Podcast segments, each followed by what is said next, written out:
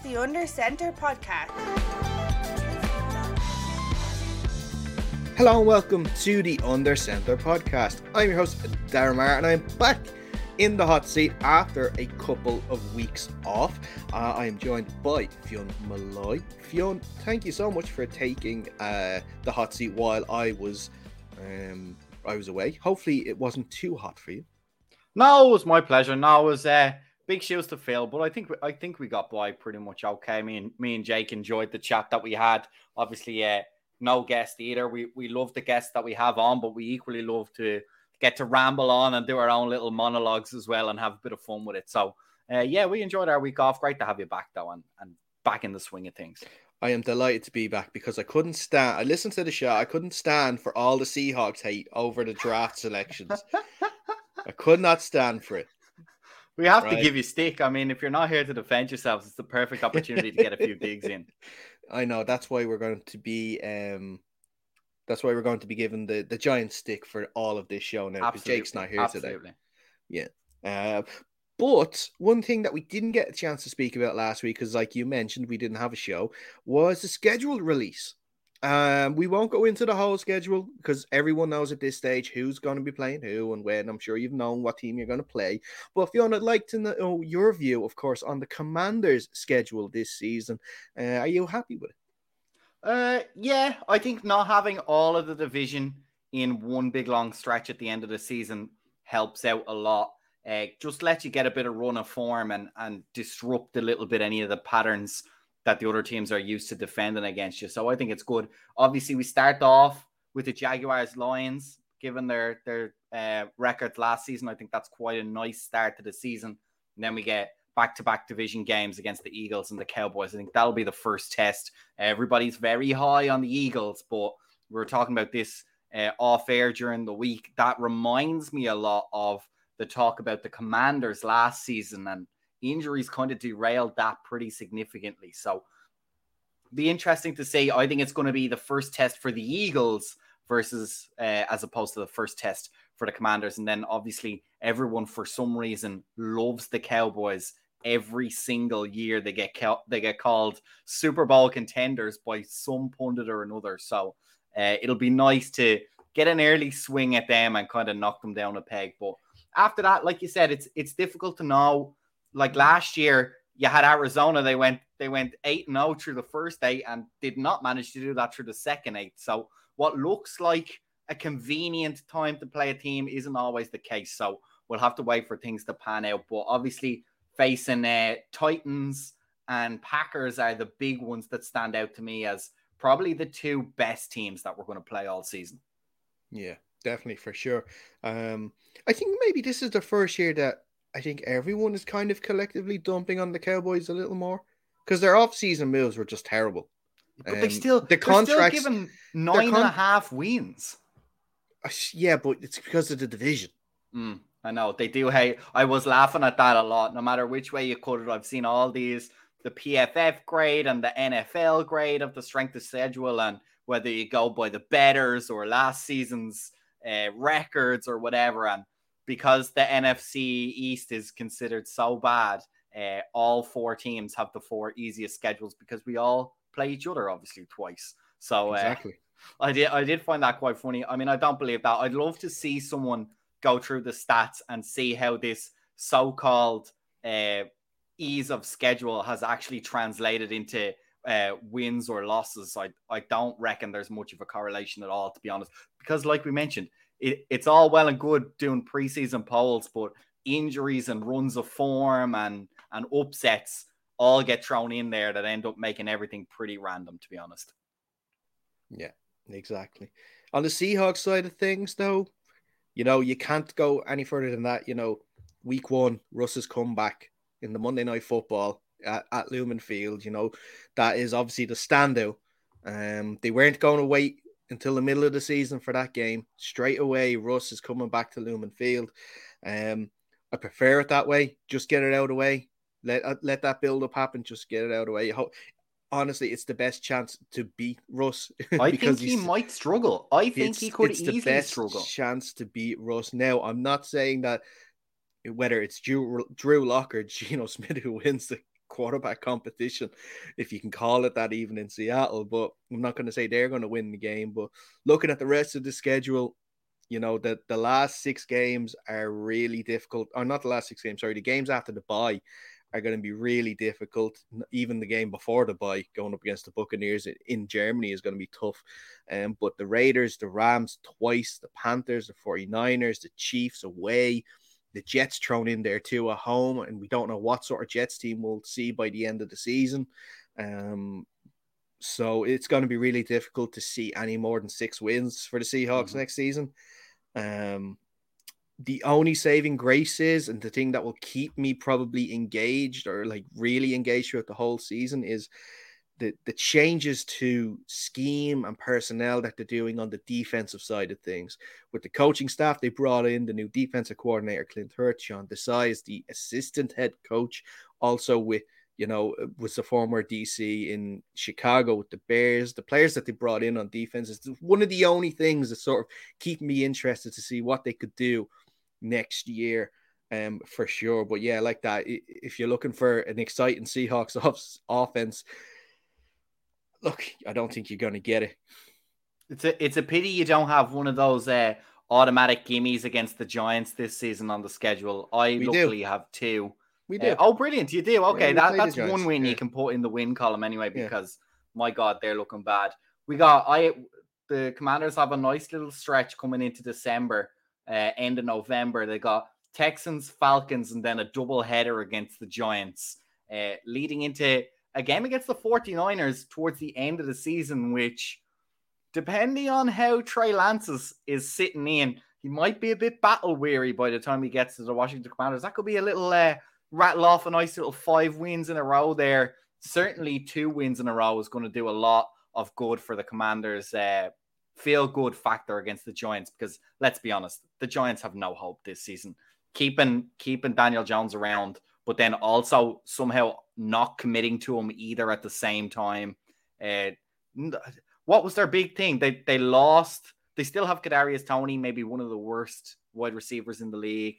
They still well, have the rumors uh, were they were trying to trade him, trying to I'm shop guessing, him. No one wanted him. I'm guessing there was that. no one wanting him. Yeah, because yeah, I think they yeah. wanted a first round pick back in return for a player Runs that's that wasn't available for half the season anyway. Runs a lovely route, but unfortunately can't hold the football. Uh, and then of course they have the what did they pay uh, Golladay like fifty million dollars or something Way just to run around like a headless yeah. chicken. I'm Way so glad Jake wanted him so much because he is maybe a bigger ruin on that offense than Jones is, even. Possibly, possibly. But let's keep actually in the NFC East because some of the other news that we've seen the last few days is a former Giant who was released, James Bradberry, is now mm-hmm. staying in the NFC East. He's joined the Philadelphia Eagles on a one-year, ten million dollar deal.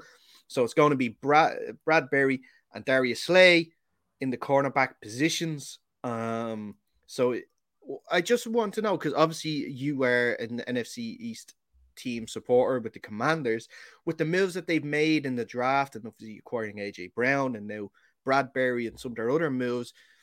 I know you were saying we, we you mentioned earlier on, but is there even a little bit of worry there that things are sort of coming together for the Eagles?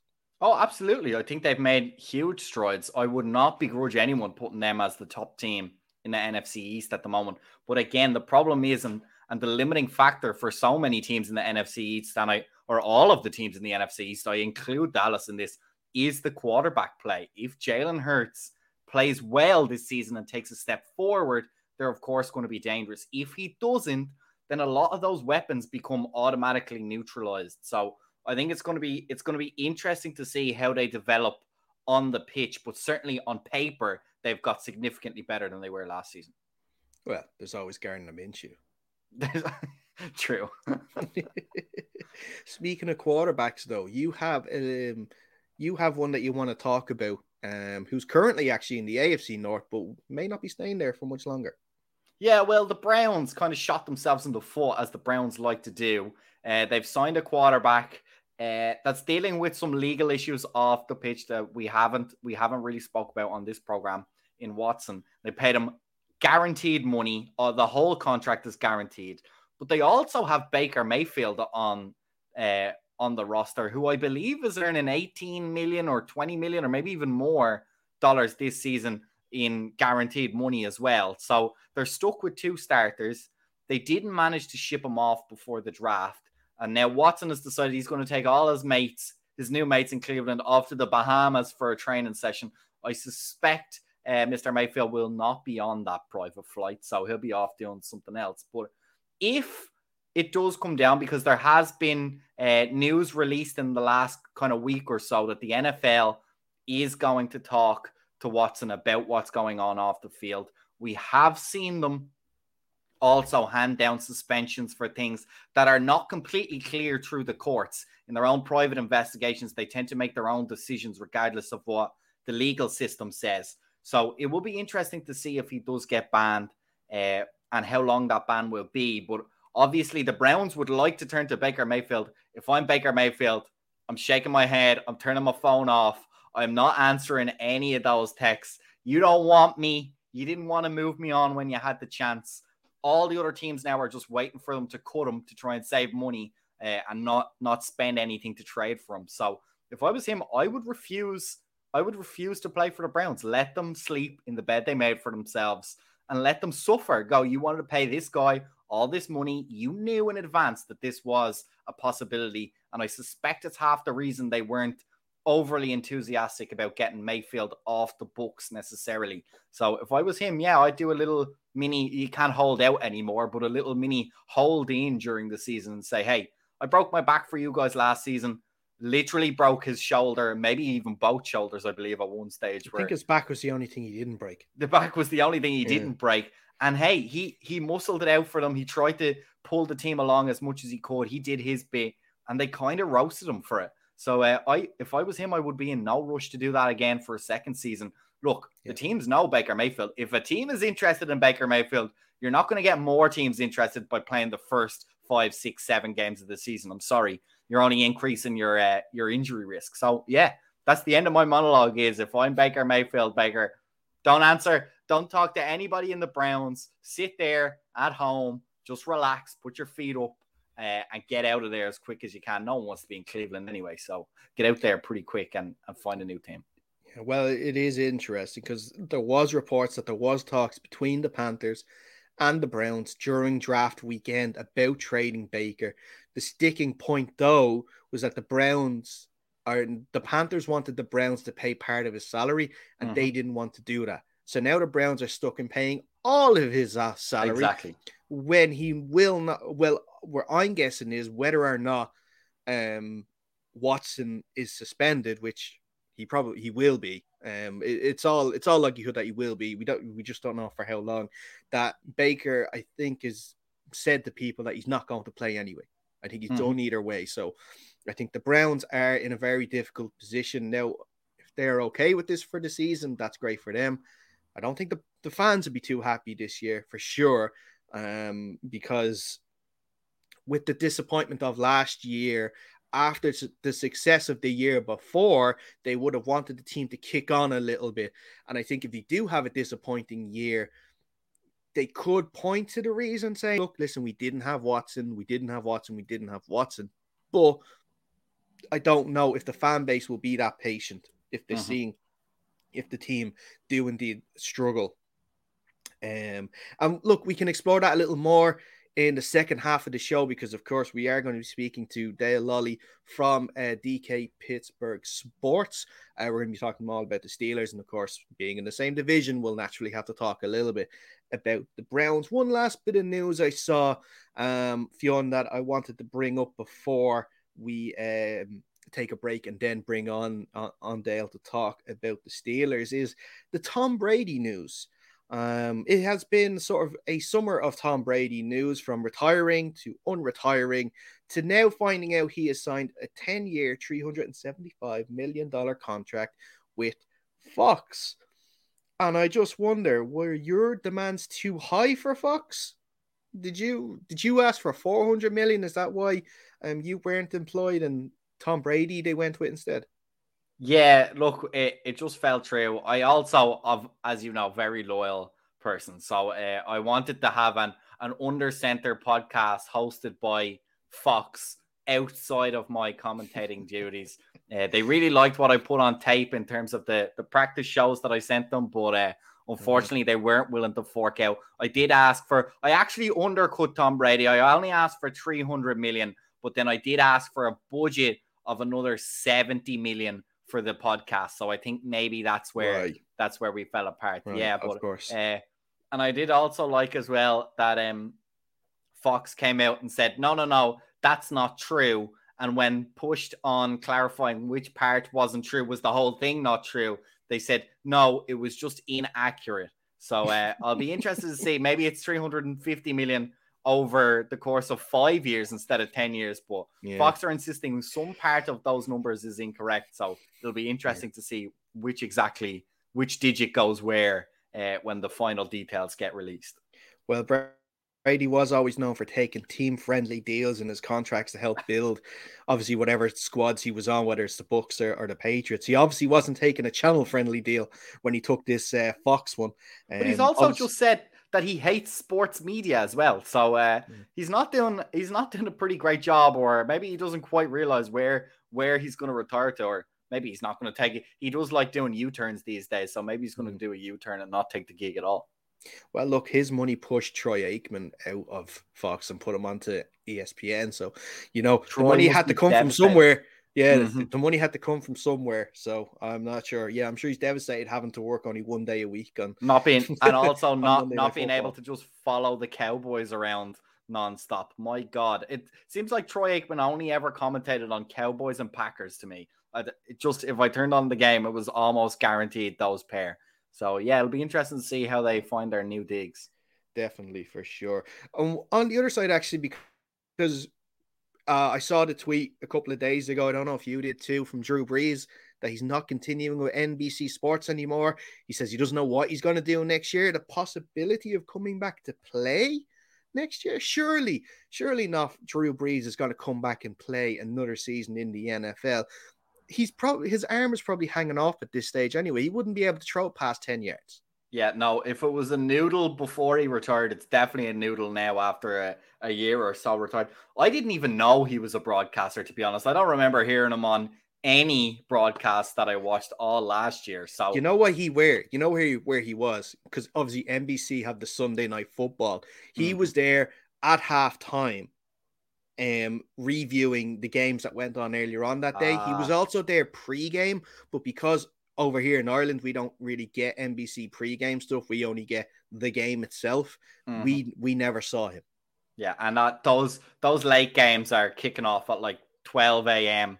Uh, yeah. Irish time, so we don't get to see a whole lot of them. Okay, so yeah, good that I I will now no longer have the option not to listen to Drew Brees in the commentary box. Uh, but uh, yeah, I wish him I wish him all the best going forward. I think there's next to zero chance that he becomes even part of the NFL again. I don't think he's going to get into coaching in the NFL. I reckon he's he's going to step away from football or at least professional football altogether now at this point. Well, who would like? I'm just trying to even think in my head. Who would he go back to? Because I, I wouldn't think the Saints would would have him back, especially with Sean Payton now gone. No, he wouldn't go back to the Saints. So where else would he go? Oh, exactly. Nowhere. Maybe the Browns would probably like to hire him for another hundred million guaranteed. Just don't go to the Seahawks. just, just, don't he go. Might, to the... He might. I would actually rather. He might beat out Lock and Smith. To be fair, I would rather have Drew Lock or Geno Smith because the way that the way the scheme is changing, I just I would rather uh, he's not going to throw the ball anyway, so maybe that might actually help him. We'll see. But you know, imagine DK trying to get a, a noodle ball from Drew Brees. you know, it's just not going to work. It's not going to work. But look, that's going to wrap up our first half of the show with our news. There's not a lot of news. We're trying, guys. We are trying. It's down season in the end. This is the true down season period of the NFL. So we are trying, but we're going to take a quick break when we come back, we are going to be speaking to Dale Lolley of DK Sports, uh, DK Pittsburgh Sports, I should say, about the Pittsburgh Steelers. And you're welcome back to the second part of the Under Center podcast. Dara, of course, still here with Fionn. Uh, we are turning our attention now to the Pittsburgh Steelers and joining us today from uh, DK Pittsburgh Sports. It's Dale Lolley. Dale, it's great to speak to you. And um, we were speaking a little off air um, and we were talking a little bit about Irish heritage and stuff. And um, actually, you were over in Ireland back in the 90s when there was last an NFL game here featuring the Pittsburgh Steelers. Yeah, that was against the Chicago Bears, and we had a great time. Uh, spent the week uh, in Dublin. Uh, actually, also went uh, up north for a day as well, uh, and spent a day up there uh, with with Dan Rooney, of course, who was the ambassador later in life to Ireland for the United States, and he Dan was always very true to his Irish heritage, and um, you know, loved the country, wanted to, to really try to bring everybody together. And, uh, you know, that was uh, one of the biggest things that he wanted to do was have a game over there. And he got the McCaskey family that owns the Bears uh, to uh, to come over, and they they had a, a great week and uh, um, had a fa- fantastic time over there. I know that. yeah, and and look, we've seen the success of, of the UK games just across across the sea, of course, in um, the last couple of years, and now obviously coming into the new season, they're going to venture over to uh, Germany and have the game in Munich. So all signs are pointing in the right direction that we could hopefully have another game uh, on this on this side of the of the Atlantic uh, pretty soon. Yeah, um, and, and, I know uh, you know the NFL hasn't been able to do that for a couple of years now because of COVID. Uh, they want to get back out and, and and have international games, and they just want to continue to have that grow. Uh, and, and, I could see definitely see another game uh, back in Ireland here within the next uh, four or five years. Yeah, for sure. And like we mentioned out there, we do have the college game, which is definitely a, a, great starting point where we, we get to kick off the college season in August, which of course we'll, we'll focus on more closer to the time. But we're here to talk about the Steelers. Um, and uh, we talked, uh, myself and Fionn talked about it in the first half of the show. We, we touched on it briefly. It was the scheduled release last week. And of course, um, the Steelers, it, it is this great thing that you, you already know who you're going to play, you just don't know when. And just looking at it's kind of a tough start for the Steelers coming up um now with the first six games including ones against you know the patriots the bills and the bucks but then after the bye the sort of schedule gets a little easier with, with games against the falcons and, and the panthers. Would you think mike tomlin would be uh, happy with the uh, the release last week? Yeah i mean you know they knew what the schedule was going to be as you said uh, who they were going to play. Um you know they they start the season off with three games in the first 11 days which you know, everybody has to do that at some point because of the Thursday night games. So I think you would rather get that out of the way at the start of the season when everybody's reasonably healthy, as opposed to doing it in you know late October or November when guys are starting to get a little nicked up and you know maybe not feeling at 100%. So um, you know that part of it's not bad. Uh, they have a lot of home games down the stretch, which is you know basically what you want. Um, you know, especially in a season where you know, going into it because of the 17 game schedule that you have nine road games and eight home games. And, you know, the Steelers don't leave the Eastern time zone. In fact, I made note uh, at one point, uh, I think from late October, I think it's October 24th uh, until just after November uh, 24th. Uh, so they have, they have a month where they don't leave the state of Pennsylvania. They have a, a game against the Eagles in Philadelphia. Uh, then they have their bye week and then they have two home games. So they have a month straight where they don't leave the state, which is really, you know, kind of nice. Kind of nice for me. I mean, I, I, think I only have like three flights this year that I have to take to get the game. So everything else I can drive to. This, of course, the team will fly, but those are very short flights. You know, you're up and down and in less than 45 minutes. Yeah, uh, and that was it. Um, I think that they are they have the the shortest in terms of uh, travel mile schedule in in the NFL coming up this this season. And I want to move on. Then we'll we'll ask about the sort of GM search because before all the craziness of free agency and all all the trades and the draft. This was an off season where there was a lot of head coach and GM vacancies, and, and the Steelers are the only ones left that haven't uh, filled the, the GM role that is available. Now we've seen um, I think it was both Omar Khan and it was last night. It was uh, Andy. If I get the pronunciation wrong, I'm sorry. Uh, is it Weidl or Weidl? Yes, yes, Andy uh, Weidl. Yeah, Andy Weidl. Both had second interviews for the role. Now the team are being diligent in this appointment for sure. But is there any other sort of reason um, why uh, this has taken so long? Well, Kevin Colbert, uh, the outgoing GM, was under contract through the end of the draft. Uh, that's how GM contracts run in the NFL. Basically, all the front office contracts run draft to draft. And so this is really, uh, you know, I, have had to explain to a lot of my readers when they wondered why the Steelers didn't make that hire sooner, uh, so that the new GM could come in and be part of the draft process. I'm like, well, typically when this happens, when you when you're hiring a new GM, the old GM has been fired, and that is not the case in this situation. You know, Kevin Colbert is is retiring, and so you know it's a little bit different than than most of the other uh, GM openings. And the Steelers GM position uh, isn't like a lot of other GM positions in the league. The GM in Pittsburgh doesn't have uh, the ability to hire and fire the head coach. Everybody is answerable to uh, Art Rooney, the, uh, the second, who's the team president and owner. Um, you know, so there's a, a, pyramid after that, and the and and Art is at the top of the pyramid, and then the head coach and GM are, are the next level down. The two guys there, and the pyramid goes down from there. So they're really the GM is the equal of the head coach.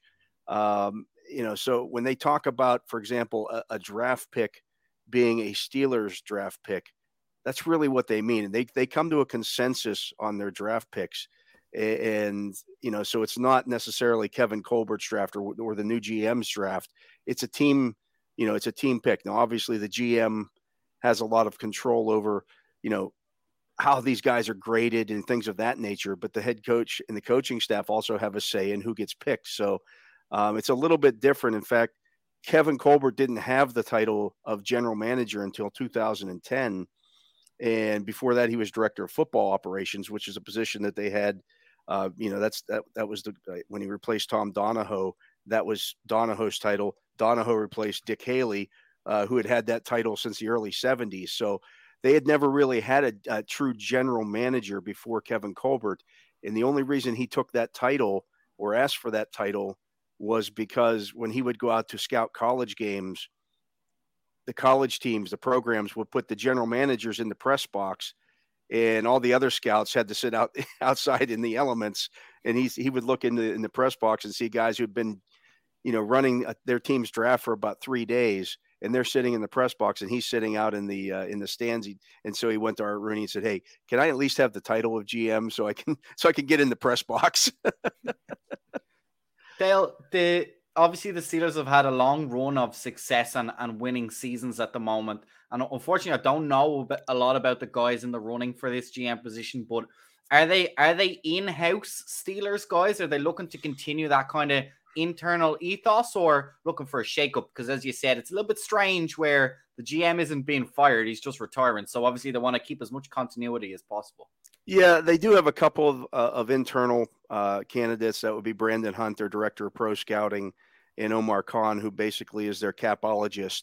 Um, you know, to me, if if they want somebody who is is more in, in line with what Kevin Colbert does, uh, you know, he runs the scouting department. That's what he does. I don't know that if, if Omar Khan fits that per se. Um, you know, they may do something like basically if they, they could do a, situation where Hunt just gets elevated to again director of football operations and Hunt stays, or, I'm sorry, uh, Khan stays in his position as the guy who negotiates all the contracts. So they would share the duties, or they could go to one of the uh, the four outside candidates who have gotten second interviews to this point um, uh, John Spytek and and uh, Ryan Cowden. Um, uh, I'm trying to think, Weidl, who you mentioned, and then uh, Doug Whaley as well. So uh, it'll be interesting. Um, that p- position has always been filled by somebody who is a native Pittsburgher. Um, Kevin Colbert was from Pittsburgh. He grew up in Pittsburgh, went to North Catholic High School here in Pittsburgh.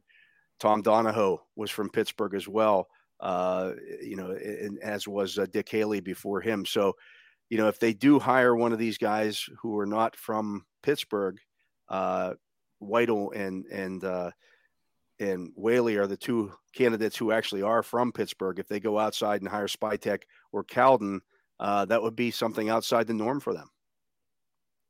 Yeah, uh, and and let's move it on then to to the draft because um, well, looking also at the wider picture, it, it's going to be, I think, the first time um, in 18 years now that where Ben Roethlisberger will not be on the Steelers roster going into the season. It's definitely going to be a big change for Steelers fans and, and the NFL fans in general, not seeing a Big Ben under center there in Pittsburgh. They they signed Mitch Trubisky in the offseason and of course drafted Kenny Pickett in the first round a couple of weeks back um to start this new era for for the Steelers. Looking at at Pickett first, of course, well publicized. He's the, he was the only QB taken in the first round. Um, obviously, f- there was a lot of uh, fun made of his hand size when uh, the measurements came out as well. And of course, he is very familiar with the facility. Um, obviously coming from college in Pitt as well because they share the same training facility with the Steelers. Do you think that this uh, this pick was was this a little maybe forced by the Steelers to pick at 20 Pickett um, considering that we saw all the other QBs dropped, that they went for him. Maybe they didn't believe that his he would still be there by the time their second or their next pick, I should say, would have came around. Yeah, you know, I, I think the quarterbacks, uh, the way I've explained it to some of my readers who've asked that's a similar question. Um, the NFL every year invites the top prospects who are in the draft to uh, go to the, the actual draft site. Uh, this year it was in Las Vegas. Uh, and, and, they not only invited Kenny Pickett, but they also invited Malik Willis and Matt Corral. And they don't do that because they want those guys sitting in that uh, green room on day two. They do that because the NFL thinks that those guys are going to go in the first round. Um, you know, and so they they don't want that guy to be the last guy sitting in the room late into day three, is which is or day two, which is what happened here.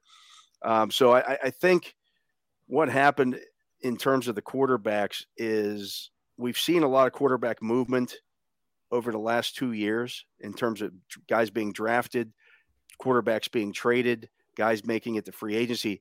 It typically doesn't happen like that in the NFL. You don't typically see a star quarterback like a Russell Wilson traded uh, in, in the prime of his career. You don't see a, guy like Deshaun Watson suddenly become available. Uh, that just never happens in the NFL. Typically, a guy who's a star quarterback, like a Ben Roethlisberger, spends his entire career, uh, or, or at least very much of his career, in one spot. And then, if you know, at some point the team decides that they want to move on, you get a Tom Brady like situation where somebody goes and plays the final couple of seasons somewhere else. But typically, these guys, they're a star quarterback, play the majority of their career in one spot. Um, the Steelers had a, a, a first round grade on on Kenny Pickett. Honestly, you know when it, when it came down to it, um, I don't know who else they would have taken there. I, I suppose you know Dax Hill would have made some sense. Uh, the safety that went to the Bengals. Uh, then that very next pick uh, was uh, was the cornerback uh, from Washington who went to Kansas City. I would have given him some consideration there as well. Uh, but then you measure the you know the position value versus the the player, and quarterback always trumps everything. Um, I wasn't a big fan of taking a quarterback in the first round this year, simply because I, I you know I, I, think they may have found something in Mitch Trubisky, um, you know, and I would like to see uh, what he might be and what he can turn into, see if he can resurrect his career. If he's good this year, and I do believe he's going to start from the get go so if he if he's good this year, then you know you're okay. If he's bad, well, then you've put yourself into a much better position to select a quarterback next year in in in the draft. So, but they they like Pickett. They knew plenty about Pickett, as you mentioned. They you know train in the same facility. They've seen him for five years. They they saw him a lot. They talked to the the, the coaching staff at Pitt. Uh, Pickett's uh, offensive coordinator at Pitt was Ben Roethlisberger's uh, quarterbacks coach when he was uh, early in his career, so they know plenty about him. They know he's gotten NFL type training. So, uh, you know, the pick at that point made a lot of sense given what else was out there. Um, you know, there was some talk of moving up or moving down. You know, if the if the player that you like is there in terms of moving down, you take the player that you want because you don't know what's going to happen after you. There's there's no guarantee that just because Pickett was the only quarterback drafted in the first round that somebody wouldn't have traded up ahead of the Steelers if they say if they had made the trade with the Chiefs and moved back to tw- pick 28 or 29 or wherever you know back there. So you take the guy that, that you like, and, and they did that. Um, it, it, basically gives them two bites at, at the quarterback apple. Uh, when you don't have one, that's not the worst thing that you could do.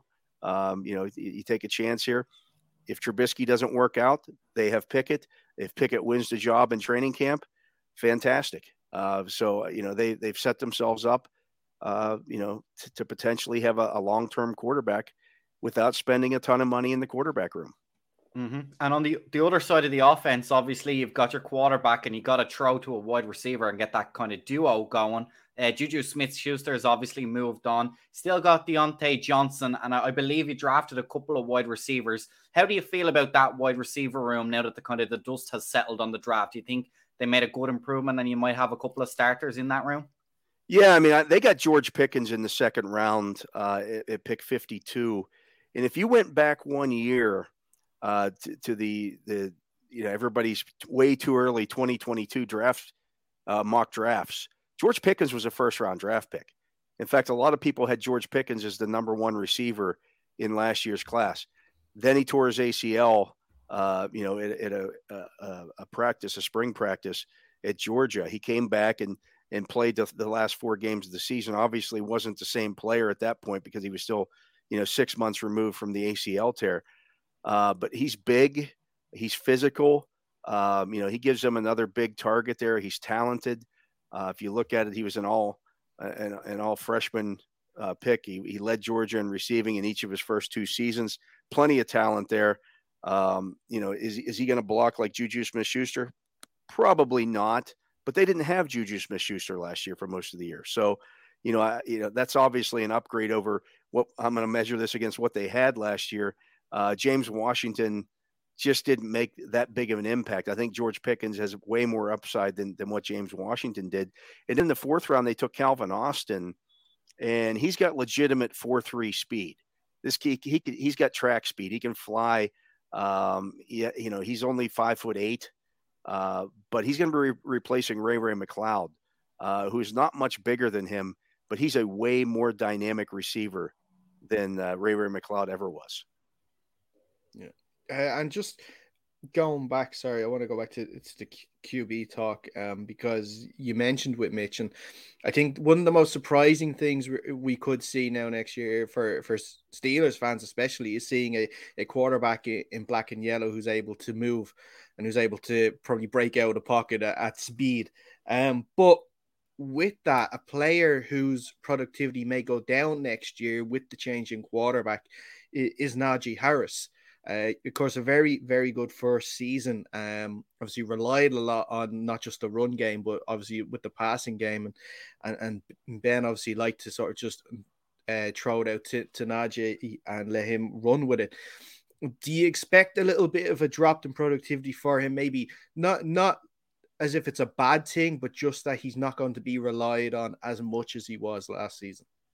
Well, you know, he had 1,600 total yards last year uh, and that was on almost 400 touches, which w- was the most in the league. I would expect the touches to maybe go down a little bit, uh, but I think it'll be higher quality touches.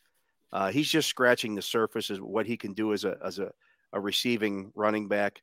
Um, you know, he can run wide receiver type patterns. You know, line them up in the slot and do those kind of things and get open down the field. Uh, I, I, I do believe there's more on the you know more meat on the bone there for, for him and that. And they improved their offensive line as well. At least they feel like they did. Uh, you know, adding a couple of guys in, Mason Cole and James Daniel, um, that they feel like they'll be able to run the ball more effectively. You know, he averaged uh, just under four yards a carry last year. You know, if he gets 50 less carries, but averages a half a yard more than what he did last year, he'll have the same yardage. And so that's the that's what they want to do here. They want to be more effective running the football, not necessarily just run it more. Dale, I have a, a question about uh, Mike Tomlin. So obviously, famously, I think he doesn't have a, a, losing season so far with the Steelers. But of course, he also had Ben Roethlisberger for any every one of those seasons. To what extent do you think his coaching is going to be put to the test a little bit this year that maybe it hasn't before, given that okay, Mitch Trubisky has been a starter before. He does have certain traits that need to be coached out. And if they do go Pickett obviously he's a, a raw rookie. So how much of that will, will test Mike Tomlin in this season?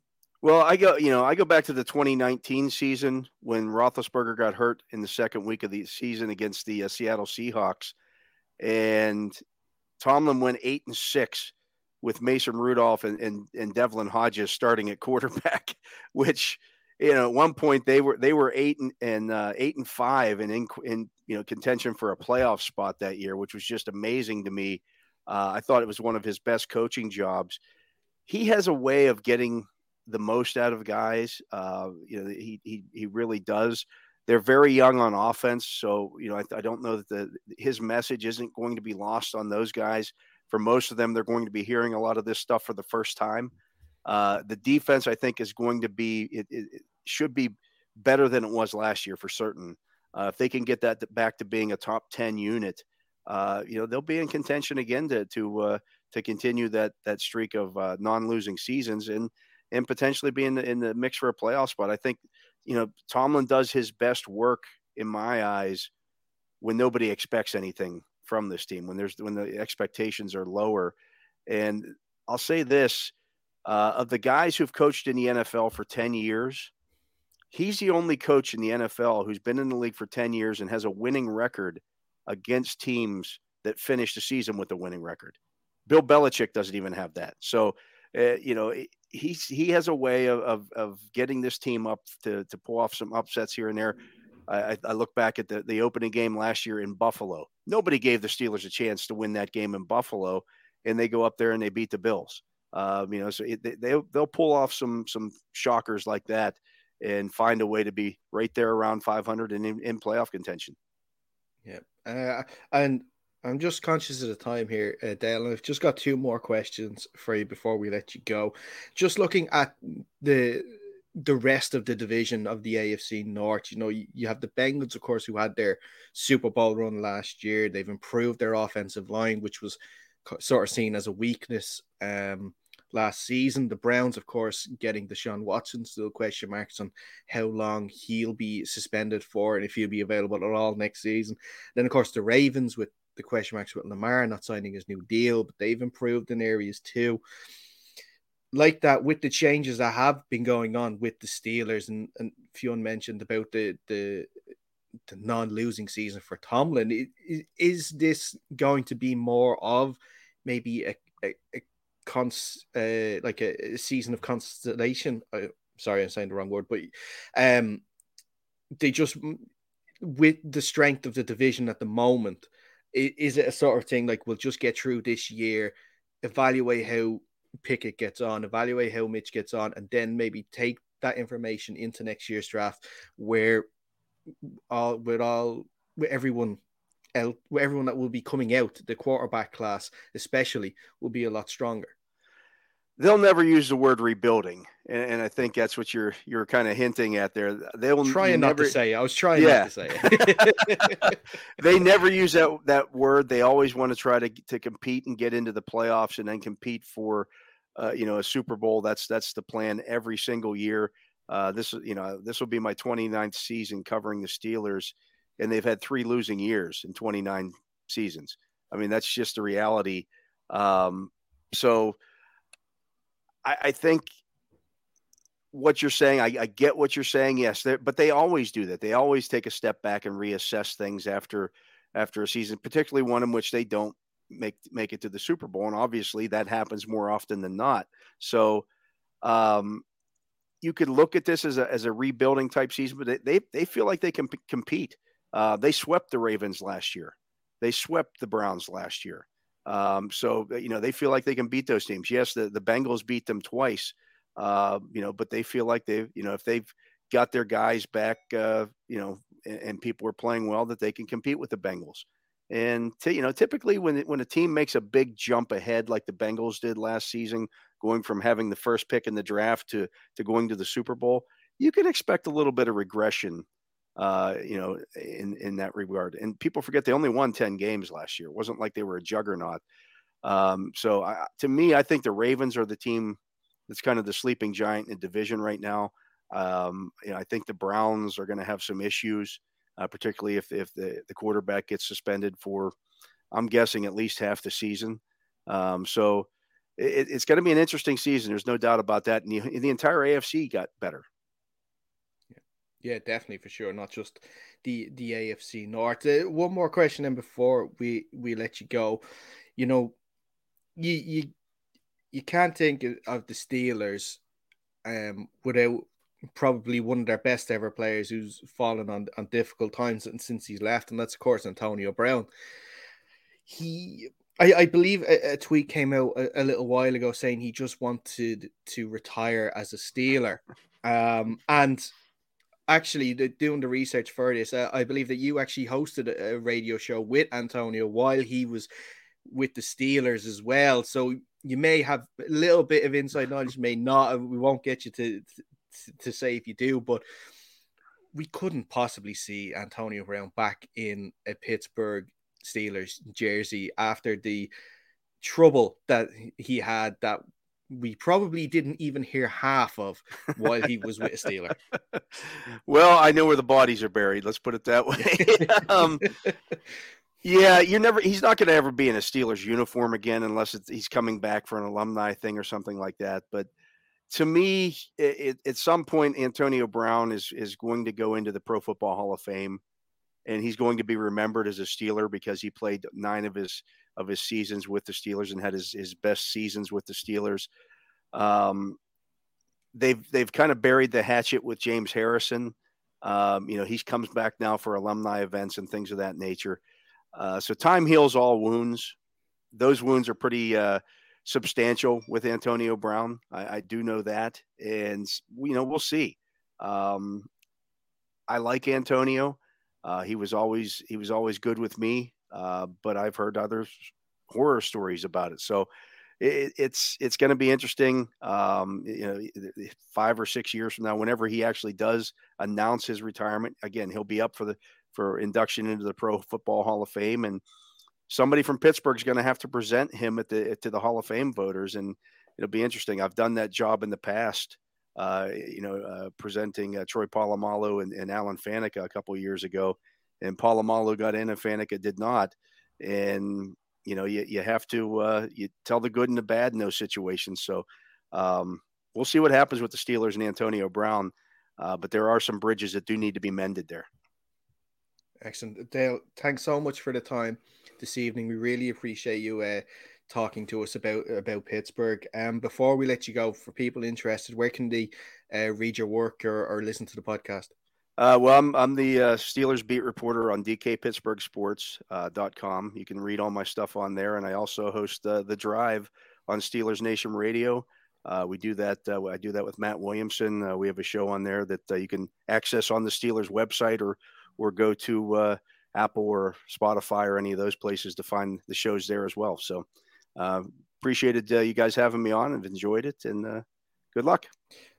Cheers, thank you. And look, when the Steelers are back playing in in Ireland, we are definitely be meeting up for for a, definitely a couple of Guinness. We'll get you the we'll bring you to the places to get the best Guinness because uh, probably the last time you were here, you you didn't get the best Guinness, so we'll make sure you get we'll get you some proper uh, perfect uh, proper points for sure. perfect. Uh, but that's where we're going to wrap up this edition of the show. Like I said, thanks to, to Dale for taking the time. Fiona, as always, thank you to you. Thank you. We'll be back again next week with another show. But until then, stay safe and we'll see you soon.